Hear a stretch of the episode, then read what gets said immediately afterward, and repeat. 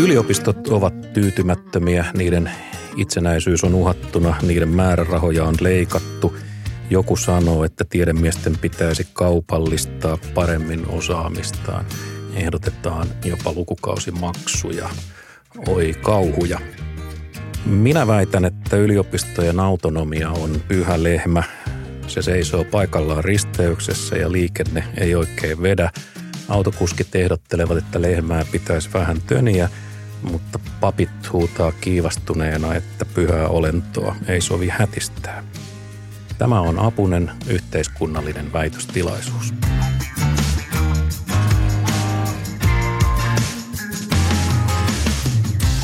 Mun vieraani on tänään taivaiden tähystäjä ja ärhäkkä kynämies, pötypuheiden metsästä ja tervetuloa kosmologian professori Kari Enqvist. Kiitos. Kari, me puhutaan tänään hiukan totuudesta ja sen jälkeen korkeakouluista, korkeakoulupolitiikasta ja yrityksistä ja lopuksi saat paljastaa mulle, mistä painovoimassa on kysymys. Mutta ihan ensimmäiseksi mun on pakko kysyä sulta, että mikä kosmologi oikein on? Onko hän suomeksi taivastelija ja mikä tekee ihmisestä hyvän kosmologin? Kosmologi on henkilö, joka tutkii maailmankaikkeutta niin kuin kokonaisuutena. Et sitten on niitä semmoisia detaljimiehiä, on, on niitä, jotka tutkii tähtiä tai ihmisiä tai, tai atomeja. Muita pikkuasioita. Pikkuasioita, mutta että kosmologi tutkii maailmankaikkeutta kokonaisuutena ja, ja siis ihan käytännössä se tarkoittaa erityisesti maailmankaikkeuden syntymää ja maailmankaikkeuden kehitystä, siten miten maailma on rakentunut. Mm, se ei todellakaan kuulosta näpertelyltä, mutta mikä tekee ihmisestä hyvän kosmologin? No kosmologia voi sanoa, että sit on ikään kuin, kaksi erilaista uraa. Toinen on se, että lähetetään hirveän kalliita satelliitteja tuonne avaruuteen mittaamaan sitä alkuräjähdyksestä tulevaa viestiä, säteilyä ja sitten on semmoista teoreettista – tutkiskelua, jossa pyritään ymmärtämään havaintoja ja ikään kuin ennustamaan myös uutta ja selittämään teorioilla, että mistä kaikesta siinä on oikein kyse, että niin onnistuu selittämään ja ennustamaan, niin sehän on yleensä luonnontieteessä ollut se A ja O. Aloitetaan teemasta, joka on lähes kosmoksen kokoinen ja se on tietysti totuus. Kosmologit on yleensä kovia puhumaan totuudesta. Sinäkin olet hyökännyt joskus vahvasti relativismia vastaan. Sä olet Skepsis-järjestön vuosijuhlassa sanonut, että, että et ole sitä mieltä, että kaikki on suhteellista. Sä sanoit siinä yhteydessä, että relativismi syntyi sen aikaisista vihreistä ja tasa-arvon vaatimuksista ja sen motivaationa oli poliittinen edistyksellisyys. Esimerkiksi fysiikan todettiin olevan vain yksi kertomus maailmassa muiden kertomusten joukossa. Mitä tällainen relativistinen ajattelu on saanut maailmassa aikaa, kun se nyt on vallannut alaa? No se on varmaan vallannut jonkun verran alaa, että sillähän nyt tietysti niin kaikilla asioilla on pitkä historia, menee sinne aina renesanssiin saakka, mutta jos nyt skipataan renesanssi, niin tota, se ehkä osin syntyi myös tämmöisen niin auktoriteetin vastaiseksi, ehkä myös vasta lääkkeenä tämmöiseen positivistiseen tiedonkäsitykseen, luonnontieteiden näennäiseen ylivaltaan ja ehkä aluksi tämmöisistä liittyen niin tämmöisiin eettisiin kysymyksiin, että mikä on oikein ja mikä on väärin. Ja sitten alettiin ajatella, että ei sokka pelkästään ne valkoiset heteromiehet, jotka osaa sanoa, että mikä on oikein ja mikä väärin, vaan että on, on erilaisia näkökulmia. Tämä on tietysti aivan perusteltu, että näin, näin toki voi tehdä, mutta sitten se jotenkin levittäytyi alueelle, jonne se ei mun mielestä kuulu.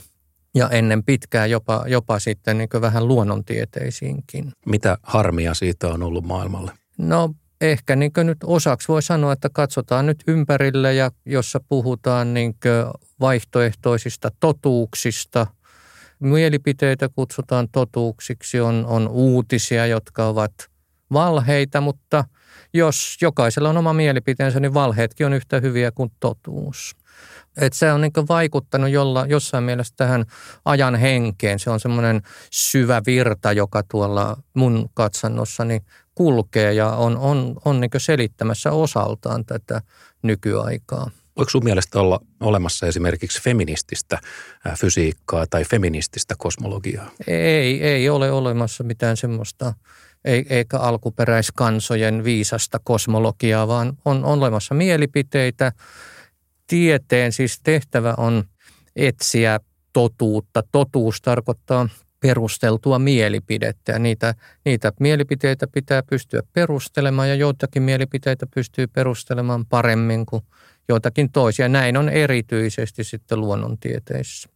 Olisiko maailma parempi paikka, jos valta olisi sinulla ja syksy räsäsellä? Miltä se näyttäisi? No mä en kyllä niin tiedemiehille tai tutkijoille antaisi valtaa, että mä en usko, että me Mutta ollaan... teillä on totuus. No totuus on eri asia. Meillä on, jos meillä nyt on totuus siitä, että miten maapallo kiertää aurinkoa, niin se ei vielä auta, jos täytyy kysyä, että pitääkö ottaa seitsemänvuotias nappula ja kouluttaa se mihin asti. Et, et nämä on niin eri luokan kysymyksiä. Siis totuus, mutta totuus on vähän semmoinen sana, joka on saanut tämmöisen niin inflaation. Totuuksia on hyvin, hyvin harvassa. On, on vain muutamia semmoisia, joista nyt voidaan sanoa, että kaiken käytännön kannalta tämä on totuus. Sitten on mielipiteitä, joilla on erilaisia perusteluja. Jotkut mielipiteet on sitten vähän paremmin perusteltu kuin jotkut toiset. Ja sitten on olemassa mielipiteitä asioista, jotka ovat sinänsä niin valtavan kompleksisia, että meidän on vaikea edes sanoa, että mikä perustelu on, on parempi kuin joku toinen. Siis tyypillisesti vaikka yhteiskuntaan liittyvät asiat. Sen sijaan, jos ottaa esimerkin käytännön totuudesta, siis joka on käytännöllisessä mielessä tällainen niin jykevästi totta. Se on esimerkiksi lause, että maapallo kiertää aurinkoa likimäärin ellipsin muotoista rataa. Hmm. Kosmologit olette niin kuin aavistuksen verran jyrkkää porukkaa, jos verrataan meihin löysäkätisiin yhteiskuntatieteilijöihin.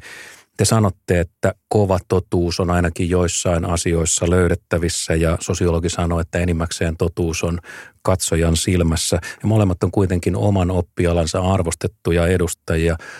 Kumpi on väärässä ja kumpi saa mennä kotiin häpeämään? Kysymys tässä on siitä, että millaisia asioita katsotaan. Siis kun maapallo kiertää aurinkoa, se on valtavan yksinkertainen asia – Siinä on yksi pieni kappale maapallo ja yksi iso kappale aurinkoja. Ja me voidaan niin semmoisella valtaisella varmuudella sanoa, että me ymmärretään se liike, me tiedetään, mistä se liikkeen eri elementit koostuu ja tässä mielessä meidän on lähes mahdotonta ajatella mitään semmoista vastaväitettä, joka saisi meidät jonain päivänä niin pudottamaan aamulehden käsistä ja sanomaan, että ei, ei, kauheita, että ei maapallo kierräkään aurinko, että se kiertää tätä apusen toimistoa. Et, että, mutta et sen sijaan, jos ajattelet yhteiskuntatieteitä, niin sä voit ottaa nyt jonkun, minkä otetaan nyt joku Palestiinan kysymys. Ja, ja sä voit kysyä, että no mitä se tarkoittaa, mikä on Palestiinan kysymys. Me voidaan sanoa, että maapallo kiertää aurinko, me voidaan osoittaa, katso, katso poikani, tuolla on aurinko – tässä maapallo. Mutta siis monet nämä, tämmöiset yhteiskunnalliset ongelmat, joissa me sanotaan, että ei ole totuutta, niin on niin valtavan monimutkaisia, että me ei pystytä edes määrittelemään koko kysymystä.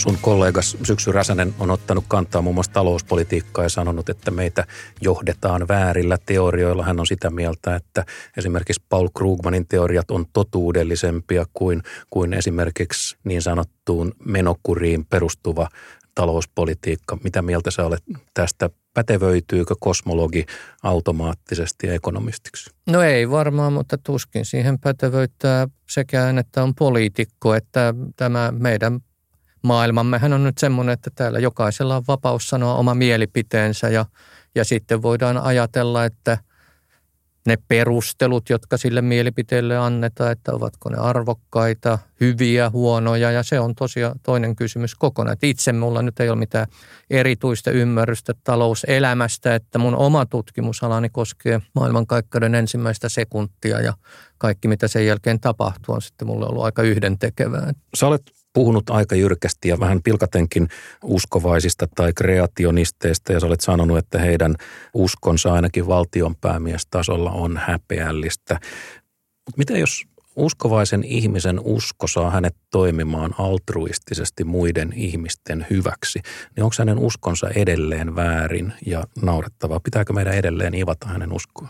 No mä luulen kuitenkin, että on tärkeää myös pyrkiä ainakin jonkunlaiseen totuudellisuuteen. Että voihan joku sanoa, että maapallo on pannukakku ja silti toimia siten, että hän pitää vanhuksista ja, ja lapsista ja pörrysistä eläimistä on kaiken puoli hyvä ihminen. Mutta mä kuitenkin luulen, että suurin osa ihmisistä sanoisi, että tässä ihmisessä, vaikka hän on hyvä joiltakin aspekteilta, niin hän on kuitenkin sitten vajavainen sillä lailla, että hän uskoo, sanotaan vaikka keijuihin, selvänäköisyyteen tai siihen, että joka päivä. Tai kes... tieteen lopullisuuteen. Ei ole olemassa sellaista käsitettä kuin tieteen lopullisuus. Siis mä just pääsin sanomasta, että niitä tosia totuuksia, tämmöisiä kovia totuuksia, niitä on äärimmäisen harvoja, josta me voidaan sanoa niin perustellusti ja monella tavalla, että ne ovat, ne ovat niin, niin luotettavasti perusteltuja, että niitä on lähes mahdotonta – epäillä. Mutta oletko sitä mieltä, että tämä uskovainen ihminen on sillä tavalla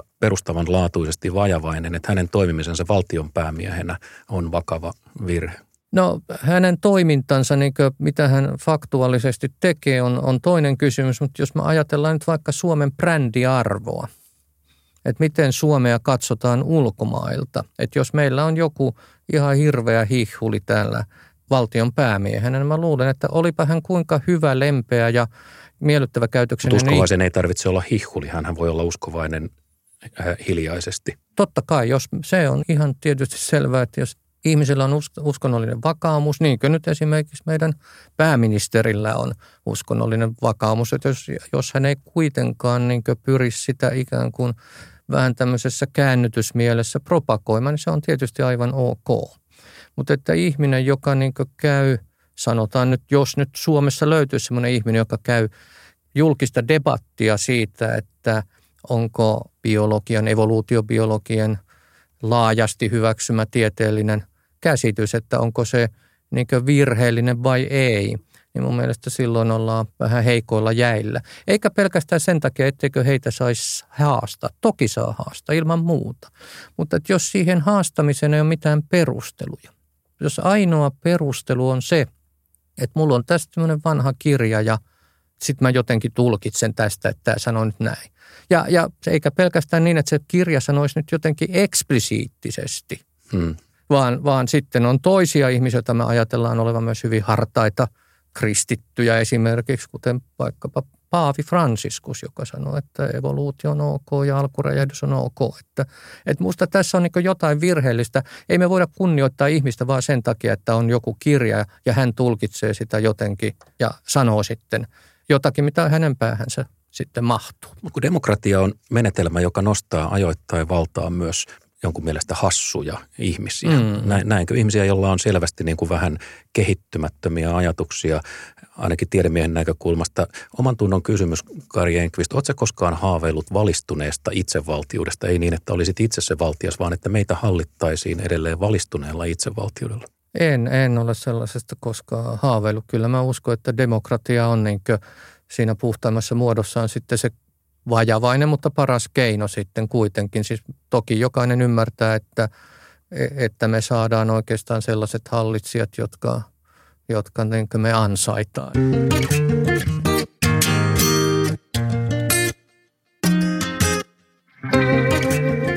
Nyt puhutaan usein totuuden jälkeistä ajasta, että me on siirrytty totuuden jälkeiseen aikaan meillä on näitä vaihtoehtoisia totuuksia. Mutta onko joskus sitten ollut oikea totuuden aika? Tätä ajatusta totuuden jälkeistä ajasta sitä on vähän arvosteltu paikoitellen historiattomaksi. Esimerkiksi politiikkalehdessä Paul Erik Korvela on kirjoittanut, että, että tällainen tuohtunut väite faktojen jälkeistä ajasta, se on esitetty jo antiikin Ateenassa ja sen jälkeen toistuvasti läpi koko länsimaisen politiikan teoria, historian. Onko tässä nyt jotain uutta sun näkökulmasta vai onko tämä vaan tätä normaalia kohellusta? Sitä on tietysti vaikea sanoa, koska, koska tavallaan tätä yhtälöä nyt sotkee, jos verrataan siihen menneeseen historiaan. Nyt ihan yksinkertaisesti se, että meillä on internet, joka, joka niin sitä tietoa ja epätietoa levittää maailmalla, ympäri maailmaa niin tavattoman tehokkaasti. Että onko jossain kvalitatiivisessa mielessä nyt aika jotenkin erilainen. Siis kvantitatiivisessa mielessä se varmasti on. Mutta toisaalta voi sitten ottaa esimerkin – vaikkapa nyt joku 500 vuotta sitten, jolloin ajatellaan nyt tota keskistä Eurooppaa, jolloin katolinen kirkko oli hyvin voimissaan ja kyllä sillä oli niin selkeä auktoriteetti ja oli olemassa niin yksi totuus, jolle sitten alistettiin, tai oikeastaan varhaiskeskiajasta lähtien alistettiin sitten tota, myös tieteellistä ajattelua. Et kyllä mun mielestä siinä mielessä on, on vähän erilainen tilanne, mutta et, niin kuin sanottua se, meillä ei ole nyt ihan speksit yhteismitalliset. Epätotuuksilla on nyt parempi kasvualusta tai ne pääsee leviämään nopeammin kuin aikaisemmin? No sitä voi sanoa, mutta tietysti voi samalla kysyä, että pääseekö myös totuudet leviämään paremmin kuin aikaisemmin. Kirjoitit muutama viikko sitten Yleisradion sivuille Ravakan kolumnin, jossa sä kuvasit yrityksiä turhan vinkujiksi ja sanoit, että yritykset voisivat vaihteeksi innovoida itsekin eikä vain vaatia yliopistoilta tuloksia. Ja näin sinä kirjoitit. Miksi siis kapitalismin nimiin vannova elinkeinoelämä ei itse satsaa enemmän rahaa innovointiin? Miksi se mankuu yliopistoja talkoisiin, jotka kaiken järjen mukaan kuuluvat sille itselleen? Miksi se ei sijoita johtajiensa ylisuuria ja usein ansaitsemattomia kannustuspalkkioita tutkimukseen? Siellä nekin rahat tuottaisivat enemmän lisäarvoa omistajille. Kari Enqvist Ylen kolumnissa syyskuussa 2017. Eikä siinä kaikki, niin kuin nostuskanavalla sanotaan toisessa kohtaa tässä kolumnissa, sä sanot, että yritykset saavat kiittää tiedettä sähköstä, olette meille vieläkin velkaa.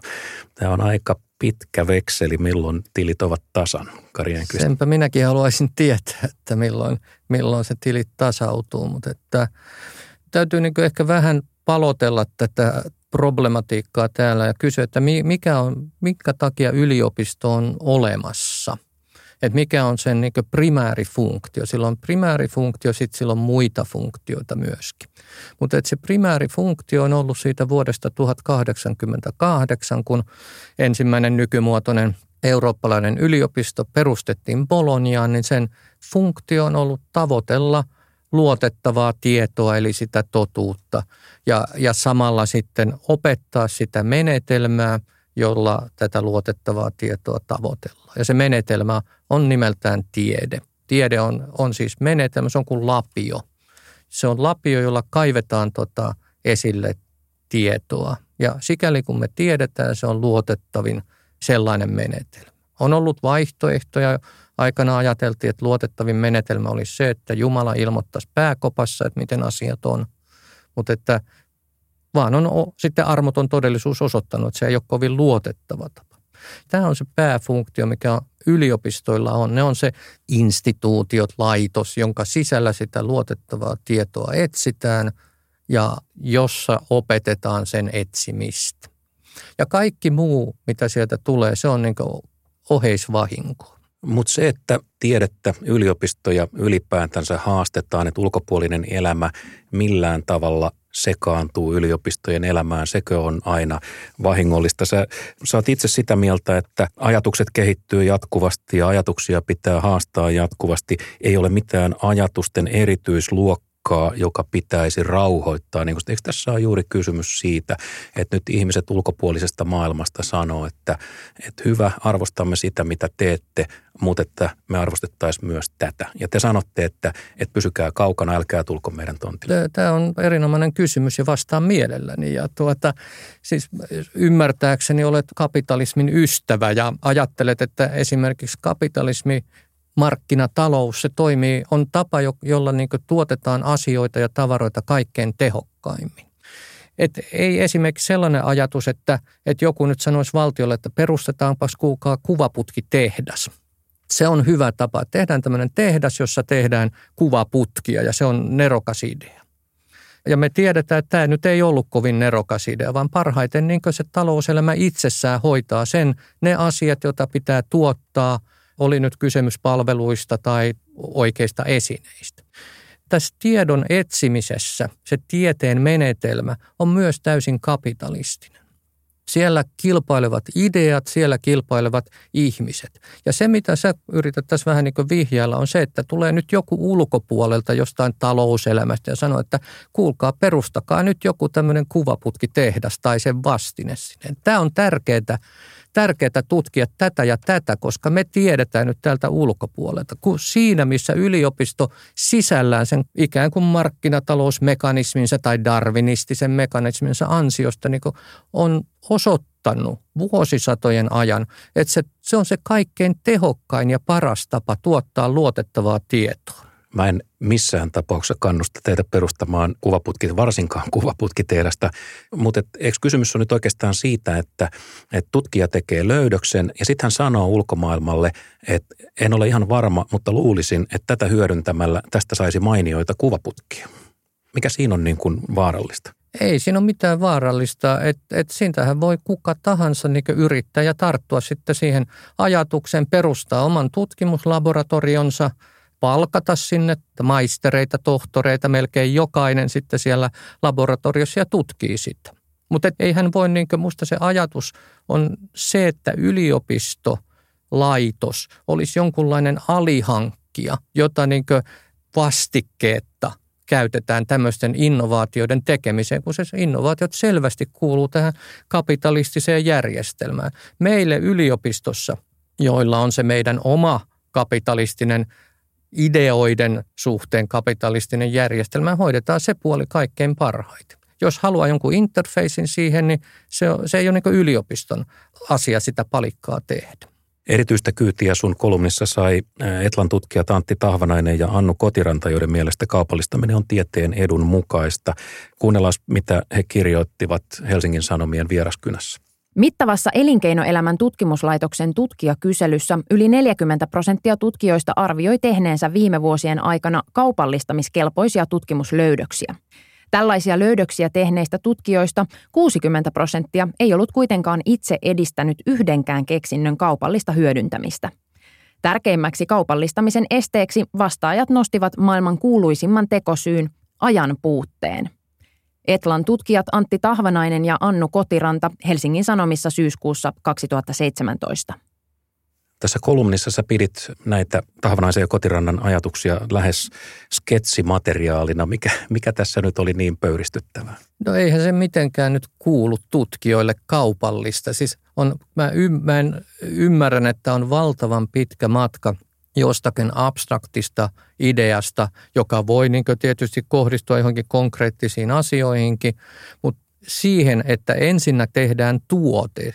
Eihän niin yliopiston tutkijalla mitään kompetenssia tehdä tuotetta. Eikä sekä riitä, että tehdään tuote, se pitää niin myydä, se pitää kaupallistaa – ja tota, mä en ymmärrä, miksi tämä nyt olisi sitten niin yliopiston tehtävä, kun sitä varten meillä on tämä kapitalistinen järjestelmä. Siis me voidaan tietysti ajatella, että luovutaan tästä kapitalistisesta järjestelmästä.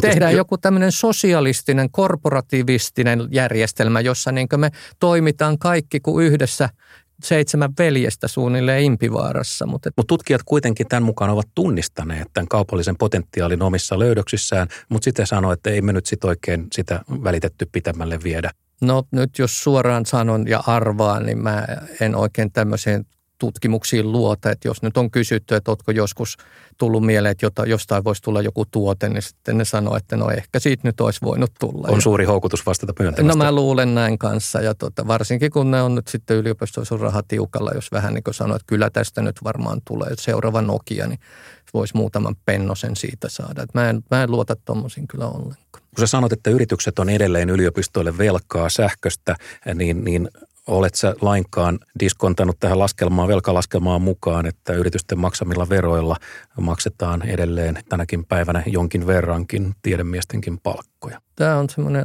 pointsi, josta voidaan kyllä ehkä vähän niin debatoida myöskin, että onko ne nyt ne yritysten verot, jotka maksaa ne sitten vaikkapa yliopistot. Että kyllä mä ajattelen ennemmin, että on olemassa tietty lisäarvo, jonka yhteiskunta tuottaa.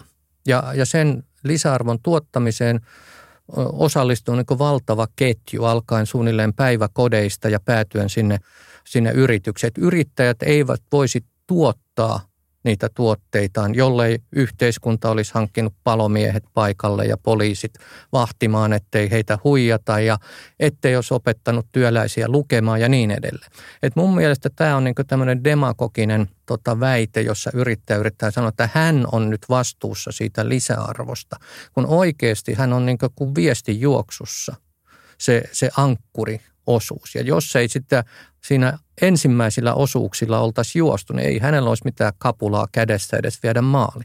Että on vähän niin kuin samalla lailla, että kun ajatellaan, että koitetaan saada omenaa puusta – ja sitten on kaveri, jonka tota harteilla istuu yrittäjä ja kepillä sitä omenaa sieltä niin koittaa pudottaa. Kun hän saa sen käteensä, niin hän huutaa, että, että minä sain tämän aikaiseksi. Mun pitää nyt tämä kannattavalle kaverillekin lohko antaa, vaikka hän ei ole tehnyt yhtään mitään anna nyt vähän periksi ja myönnä, että yrityksellä voi nyt kuitenkin olla joku osuus myös korkeakoulujen hyvinvoinnissa. Toki, toki se on osa sitä suunnatonta ketjua, ja, ja ilman muuta siis aivan, aivan niin keskeinen osa. Toki se perustuu siihen, että meillä sinne viestin juoksussakin yleensä pannaan sinne ankkuriosuudelle se, se niin parhaat voimat. Tämä on, tämä on ihan selvä, mutta tämmöinen niin musta niin miksi, mä en nyt tiedä, miksi sitä voi sanoa, mä en keksi niin pahaa sanaa. Mutta että niin kuin, keksi joku hyvä sana. Että yritykset niin yksinään tuottaisi sen, kun meillä on monimutkainen yhteiskunta, jonka toiminta... Niin Se on ihan selvää. En mä, en mä sanonutkaan, että yritykset yksin tuottaa, niin. mutta että heillä on kuitenkin antavat merkittävän kontribuution. Heillä on erittäin tärkeä rooli, sitä ei kukaan kiistä. Mutta kun sä sanot, että yritykset vois vaihteeksi innovoida itsekin, niin mä ymmärrän, että tässä on kysymys kolumnistin ilmauksesta. Mutta kun meidän T&K-menot on kai luokkaa reilut 6 miljoonaa, miljardia, josta yritysten osuus on neljä miljardia ja korkeakoululaitoksen osuus on noin puolitoista, niin kyllähän nyt yritykset innovoi, kyllähän he käyttää tähän rahaa, että haluaisitko korjata epäreilua lausumaasi ja sanoa, että kyllä hekin nyt jotain tekevät tämän asian eteen. No, mutta jos näin hyvä tilanne on, niin mihin he sitten yliopistoja enää tarvii? Kuitenkin niin pyydetään, että, että tulkaa nyt meille innovoimaan ja tulkaa innovoimaan ilmaiseksi. Kyllä mä luulen, että tässä on vähän niin suomalaista ongelmaakin mukana, että onko vähän semmoista rohkeuden puutetta tai voi olla myöskin niin, että suomalaiset yritykset on niin pieniä, että ei oikein niin pysty sitten tämmöistä tutkimuspuolta tai ei uskalla rahoittaa. En, en tiedä.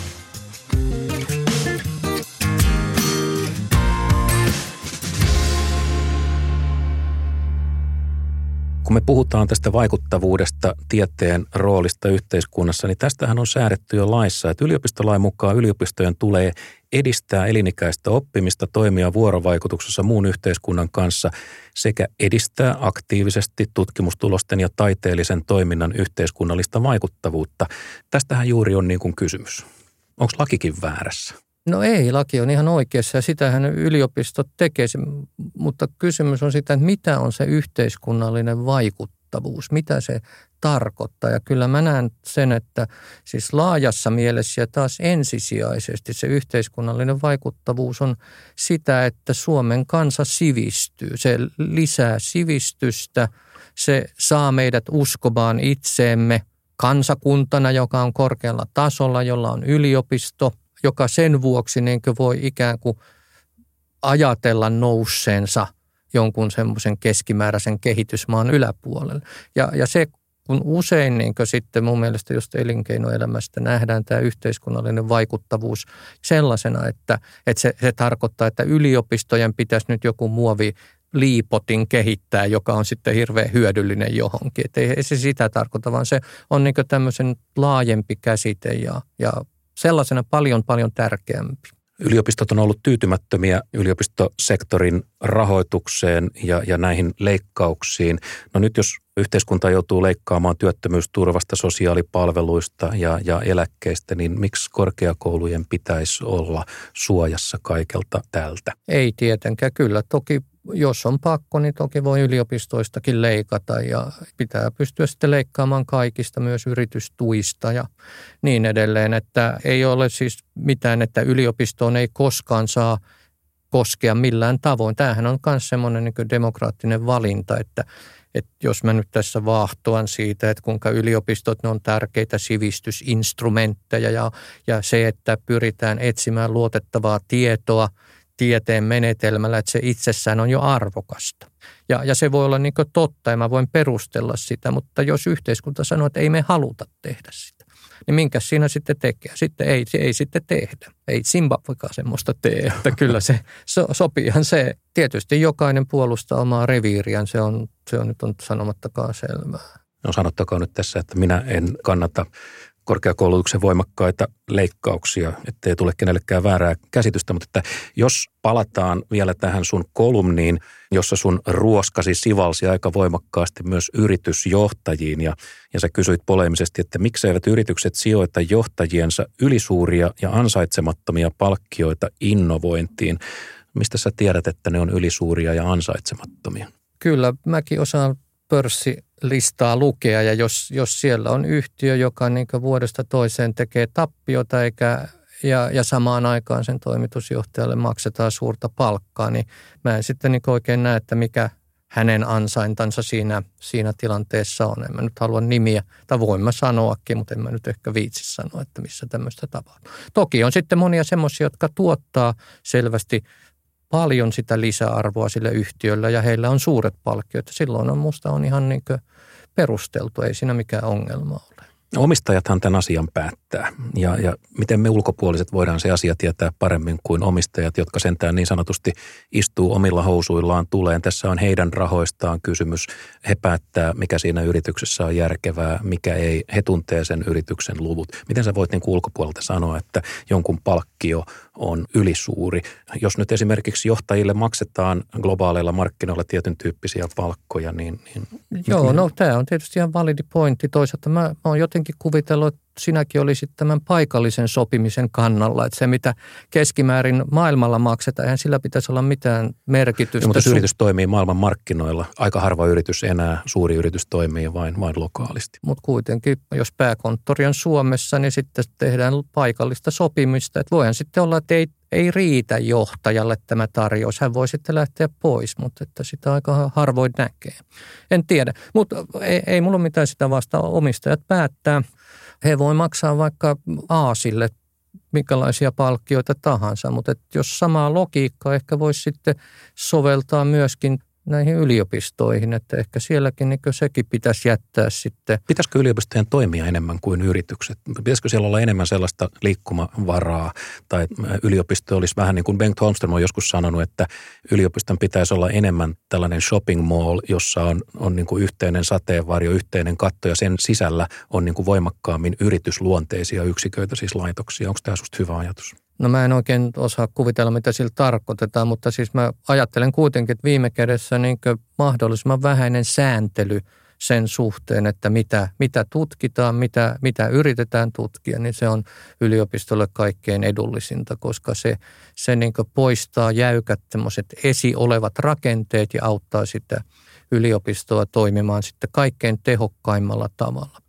Mä, Toki. luulen, mä luulen, että Holmströmin ajatuksen takana on se, se hänen erinomainen peruskysymyksensä, että kuka todella on yliopiston asiakas. Ja hänellä on siihen selkeä vastaus. Mikä sun vastaus on? Yliopiston asiakas on ihmiskunta. Se on näin ollut tuhat vuotta ja mä luulen, että seuraavat tuhat vuotta tulee olemaan myös näin. Siis otetaan nyt vaikka Helsingin yliopisto, joka on sitten semmoinen merkittävä toimija tässä maassa. Että ei, ei se ole erityisesti suomalaisten yliopisto, vaan, vaan – tutkijat, jotka siellä on, niin heidän kansalaisuutensa on jossain mielessä tämmöinen transnationaalinen, että he ovat enemmänkin sen ihmiskunnan palveluksessa kuin nyt sitten Sipilän Juhan. Mitäs jos mä sanoisin, että yliopiston todellinen asiakas on opiskelija? Mitä sä siihen sanoisit? No se on yksi aspekti. Tietysti se on se sivistystehtävä, jossa niin sitä kriittistä ajattelua, tapaa tutkia ja niin edelleen siirretään sitten niin näihin nuoriin ihmisiin, joista suurin osa lähtee pois yliopistosta, eikä heistä tule tutkijoita. Et se on tietysti yksi aspekti sitä, mutta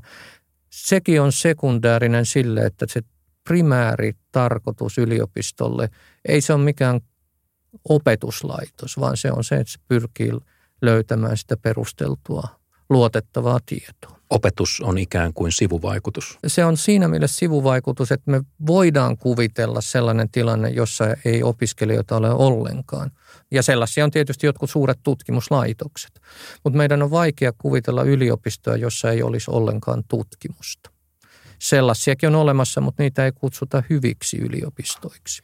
Jos tieteen autonomia on, on suurta ja kosmologina sä nautit suurta itsenäisyyttä ja autonomia, niin kuka sut pystyy haastamaan, paitsi toinen kosmologi, jolla on vähän samat intressit kuin sulla? Kuka saa tulla arvostelemaan sun työtäsi kosmologina? No kuka tahansa, jos hänellä on perusteltuja syitä tehdä sitä arvostelua. Se on vähän sama, että jos sinulla on joku, joku tehdä, ja se valmistaa nyt muoviliipottimia ja sä voit kysellä, että kuka voi tulla sulle sanomaan, että, että miten ne sun muoviliipottimet pitää tehdä. No se, joka voi tulla sanomaan, on toinen yrittäjä, joka valmistaakin parempia liipottimia. Ja samalla lailla se toimii sitten yliopistossa.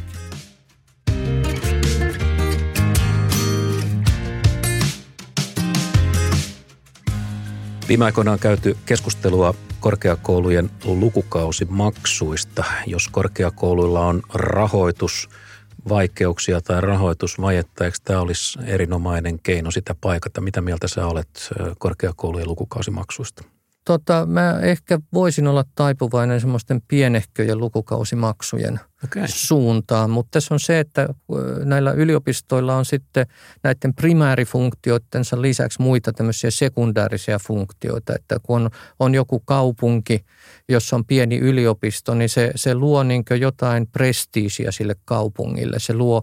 Aluepolitiikkaa. No tämä on varmaan juuri... Eikö sit... tämä nyt ole vaarallisinta kaikesta? No, juuri kun me päästiin puhumasta suurista totuuksista, sä menet suhteellisimpaan kaikesta, eli aluepolitiikka. No kuitenkin on ihmisiä, jotka siellä elää. Ja tietysti siis tieteen kannalta, jos puhuttaisiin pelkästään tieteestä, niin sitten olisi oikein ja hyvä, että olisi vain yksi iso yliopisto. Kaikki muut lakkautettaisiin ja tehtäisiin tehtäisiin. Mutta jos logiikka sanoo niin, niin sunhan pitäisi kannattaa sitä ajatusta ja unohtaa aluepolitiikka totaalisesti. Mutta tämä on kuitenkin semmoinen asia, jossa ei ole vain yhtä dimensiota, vaan siinä painaa sitten myös muut tarkastelut, sen yliopiston sivistysfunktiota. Nyt sitten voi kuvitella, että se pitäisi välittää myös ihmisille, joista ei koskaan tule tutkijoita, joista, jotka ei ehkä koskaan edes valmistu yliopistosta. Et mä voisin niin ajatella jotakin tämmöistä niin tämmöistä insentiivipohjasta lukukausmaksua, siis sanotaan nyt tyyliin vaikka 500, jonka saa sitten takaisin vaikkapa hmm. kuluvana vuonna, jos on tietyt reunaehdot täyttynyt. Tai sitten myöhemmässä elämässä, jos pääsee hyville tuloille. No se on ehkä kuitenkin, niin kuin palkastakin tiedetään, niin se on mukava, että jos saa heti puhtaana käteen, niin se tuntuu paremmalta. Mutta eikö se olisi niin tulonsiirtojen mielessä reilua, että ihmiset, jotka koulutuksen kautta pääsee paremmille tuloille, niin myöhemmin palauttaa hiukan siitä takaisin? Eikö se ole yksinkertaisesti vain oikeudenmukaista? No, no se saattaa olla. Mä en, mä en eikö osaa... tämä maksuton koulutus ylipäätänsä, niin eikö se ole tulonsiirto hyväosaisille? Eikö se tarkoita sitä, että ne ihmiset, jotka sen koulutuksen kautta myöhemmin pääsee hyväpalkkaisiin duuneihin, niin saa kaiken tämän ilmaiseksi? Kyllä se tietysti jossain mielessä on tätä. Ja eikä mulla nyt ole mitään, ei mulla ole mitään sellaista reseptiä, että mä voisin sanoa. En tiedä kaikkea, ihme kyllä. Mutta, että, tuota, mutta että siis en ajattele, että olisi hyvä tyyliin Britanniassa, jossa 9000 puntaa pitää maksaa. Joo. Mä en näe, että se sopii suomalaiseen yhteiskuntaan. Sä sanoit, että yliopiston perimmäinen tarkoitus on sivistys ja kulttuuri, näin varmasti, mutta sitten samaan aikaan muut merkittävät tiedemiehet, esimerkiksi Bengt Holmström, johon mä viittasin aikaisemmin, niin hän sanoi, että on edesvastuutonta, että nuoret roikkuu yliopistossa vaikkapa odottamassa mieluisampaa opiskelupaikkaa. Onko tämä väärää tehokkuusajattelua? Onko Holmström väärässä? Onko hän totuuden jälkeinen ekonomisti tai populisti? No kyllä mä ajattelen, että siinä niin pieni totuus tossakin on, mutta mä luulen, että siihen liittyy myös monia muita ulottuvuuksia, joista yksi on se, että kun opiskelija on nuori ihminen, hän on kasvamassa niin yhteiskunnan jäseneksi ja, ja sillä opiskeluajalla on – on sitten muitakin funktioita taas kerrankin kuin pelkästään valmistuminen. Hän tapaa aviopuolisonsa, hän verkostuu ja niin edelleen. Että se ei ole pelkkä ja ainoa itseisarvo, että on kolmessa vuodessa läpi ja sitten tuonne töihin, vaan mä luulen, että se tämmöinen vähän niin kuin pehmeämpi – läpivirtaus. Mutta joku perälauta pitäisi joku olla. Joku perälauta varmaan pitäisi olla, se on ihan, ihan totta kyllä. Ja siis kyllähän tämä on muuttunut valtavasti. Kun minä olin opiskelija, niin silloin oli tämmöinen käsite kuin musta kirja. Siihen aikaan oli opintokirjat. Kanslerin musta kirja oli semmoinen, jonka sai sitten, kun oli kymmenen vuotta opiskelu ilman, että oli saanut mitään tutkintoa aikaiseksi. Oli tämmöinen eri vapaus ikään kuin jatkaa. Sitä ihailtiin. Sellainen oli maailma. No nyt me on raivattu tiemme korkeakoulujen kautta viimeisen ja aidosti kiinnostavan kysymyksen äärelle. Tämä on asia, joka ei anna mulle rauhaa öisin. Sä voit ehkä mua auttaa. Kari Enqvist, Painovoima on paljon paljon heikompi kuin muut luonnonvoimat, vaikkapa sähkömagneettinen säteily, jos olen ymmärtänyt oikein. Miksi painovoima kuitenkin pitää kaiken paikoilla, vaikka periaatteessa tavallisen jääkaappimagneetin pitäisi olla paljon lihaksikkaampi? Se johtuu siitä, että se mikä vetää vaikka heikosti on, on se massa. Ja kun maapallossa on paljon enemmän massaa kuin sanotaan vaikka jääkaappimagneetissa, niin se voittaa tämän vedon. Ja itse asiassa se häviää tälle sähkömagnetismille. Kyllä se vetää, vetää periaatteessa meitä kohti maapallon keskustaa, mutta se sähkömagneettinen voima, joka on meidän tossujen ja maanpinnan välillä, pysäyttää meidät. Ja tämä on totuus. Tämä on fakta.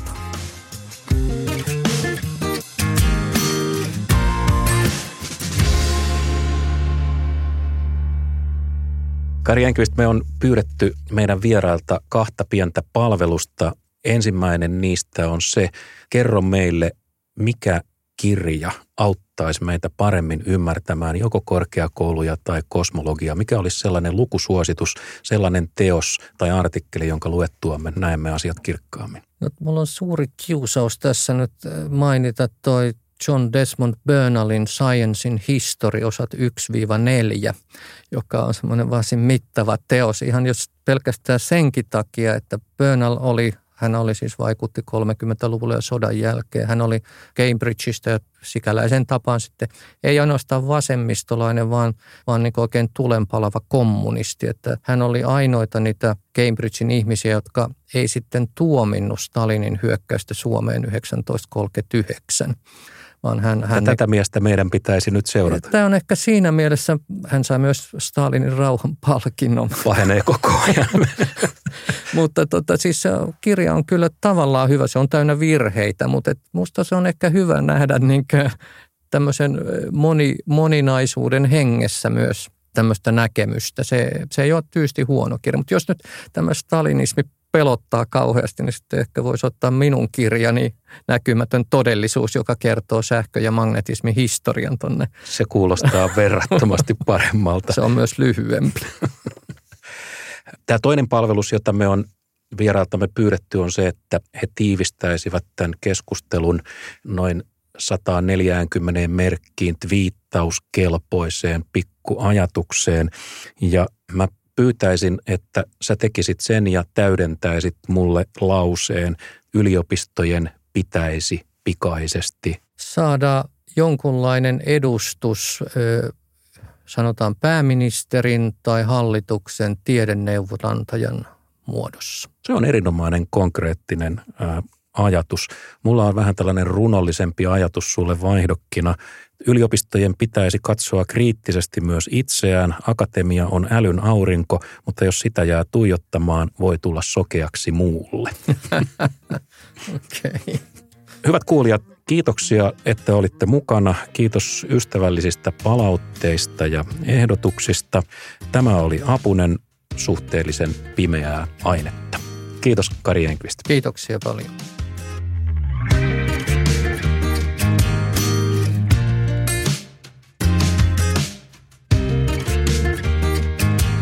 Tämä podcast vuorottelee kahden viikon välein Mika Malirannan kanssa. Lähetyksen voi ladata Spotifysta, iTunesista tai Evan sivuilta www.eva.fi. Tulkaa mukaan.